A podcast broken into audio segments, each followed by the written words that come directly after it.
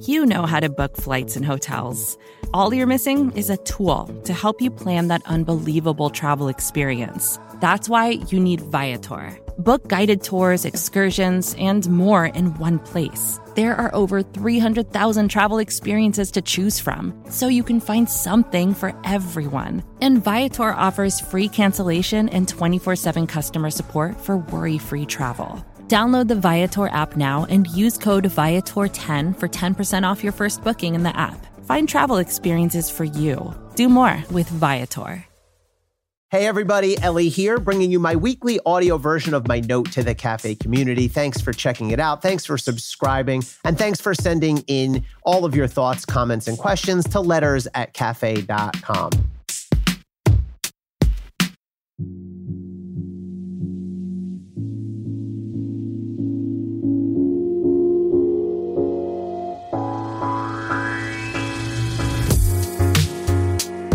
Representative Bennie Thompson, chair of the House Select Committee on January 6, is not playing around. And we are now on the brink of an epic internecine congressional brawl. The gavel had barely come down on a wrenching day of testimony by United States Capitol Police officers who lived through the terror of January 6 when Thompson made a point to declare publicly that he'll be looking at what happened inside the Capitol that day, sure, but he won't stop there. Thompson made clear the committee also intends to look about 1.7 miles up Pennsylvania Avenue to the White House. Thompson said, Anybody who had a conversation with the White House and officials in the White House while the invasion of the Capitol was going on is directly in the investigative sights of the committee. Even more pointedly, Republican committee member Liz Cheney vowed to explore, quote, what happened every minute of that day in the White House, every phone call, every conversation, every meeting leading up to, during, and after the attack. Importantly, Thompson also seems intent on not wasting time with polite letters, hereby formally requesting the attendance of the key witnesses or drawn out negotiations. Rather, he declared bluntly, I have no reluctance whatsoever in issuing subpoenas for information, and that nothing is off limits in this investigation. So, who might wind up on this illustrious guest list? Well, start at the top the former president, Donald Trump. It sounds dramatic, and it is, but who better to explain what exactly was happening inside the White House as insurrectionists pillaged the Capitol than the then president himself?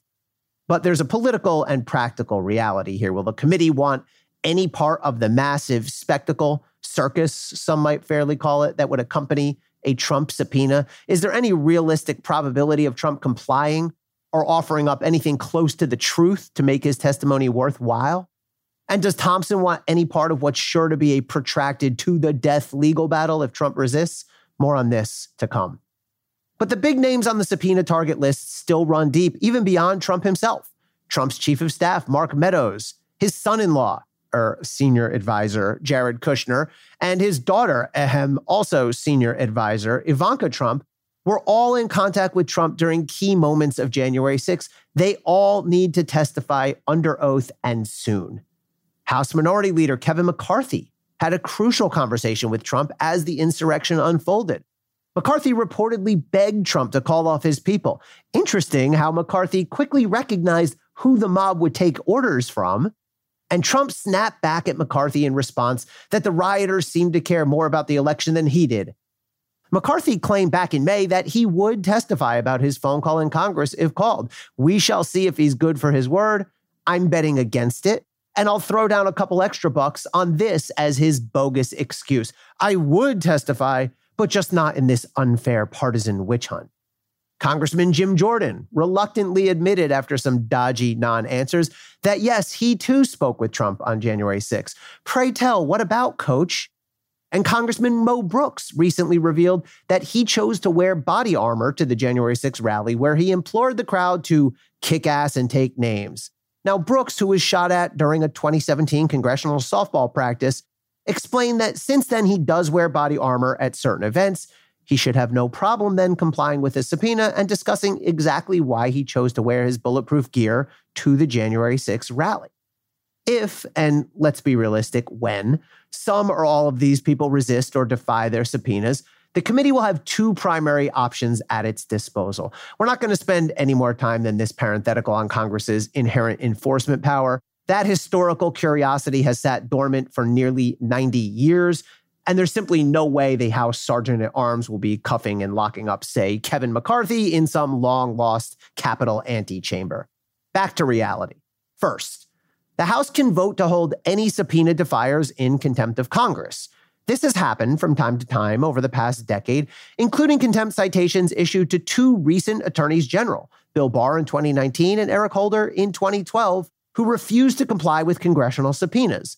Other notable congressional contemptees include Commerce Secretary Wilbur Ross in 2019, White House counsel Harriet Miers and Chief of Staff Joshua Bolten in 2008, and EPA Administrator Anne Gorsuch, mother of the current U.S. Supreme Court Justice, in 1982.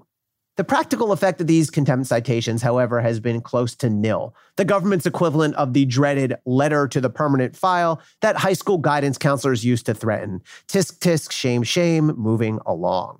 Congressional contempt actually need not be so toothless. In fact, Congress typically has referred its contempt cases to the Justice Department for potential prosecution for contempt of Congress, a misdemeanor punishable by a max of one year in prison.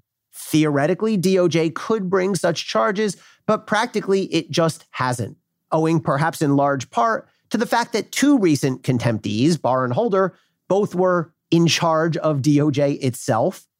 Our current AG, Merrick Garland, could consider criminal charges if a matter lands before him. But given Garland's characteristic reticence to take actions that might cause political turbulence, I'm not holding my breath waiting for him to take a big swing at a powerful subpoena defier. And that brings us to the final option for Congress enforcement through the federal courts. The good news is the courts absolutely can order a witness to testify in compliance with a subpoena, and continued refusal by that witness can result in criminal contempt of court charges, which generally have more teeth than the contempt of Congress charges discussed above. And DOJ gave the committee a boost when it declared recently that it would not assert executive privilege to contest or block testimony from executive branch officials about January 6. Garland has shown a bit more willingness to rock the boat recently. But the problem is simply time. Even if the committee's subpoenas are well founded, and even if the recipients hold a losing legal hand, they still can follow the old Trump era model of hiding behind any old legal opposition and then twiddling their thumbs while the clock ticks away. For example, both John Bolton and Don McGahn passively resisted their subpoenas by sitting back, letting Trump's lawyers raise flimsy objections, and claiming they were just awaiting instruction from the courts as months and years and eventually public focus slipped away. If this does come down to litigation, both the committee and the courts simply must do better and move faster. House Judiciary Chair Jerry Nadler waited four months, four months to go to court to enforce his subpoenas. And then the courts took over two years batting around the McGahn case like a cat with a ball of yarn. Both of those delays are easily correctable. Thompson can get into court quicker than Nadler by, well, just going to court quicker. Thompson's rhetoric seems to indicate that he does understand the need for speed here. And the courts simply must prioritize. Yes, our federal courts are overburdened and have large pre existing dockets, but how about our courts adopt this simple rule?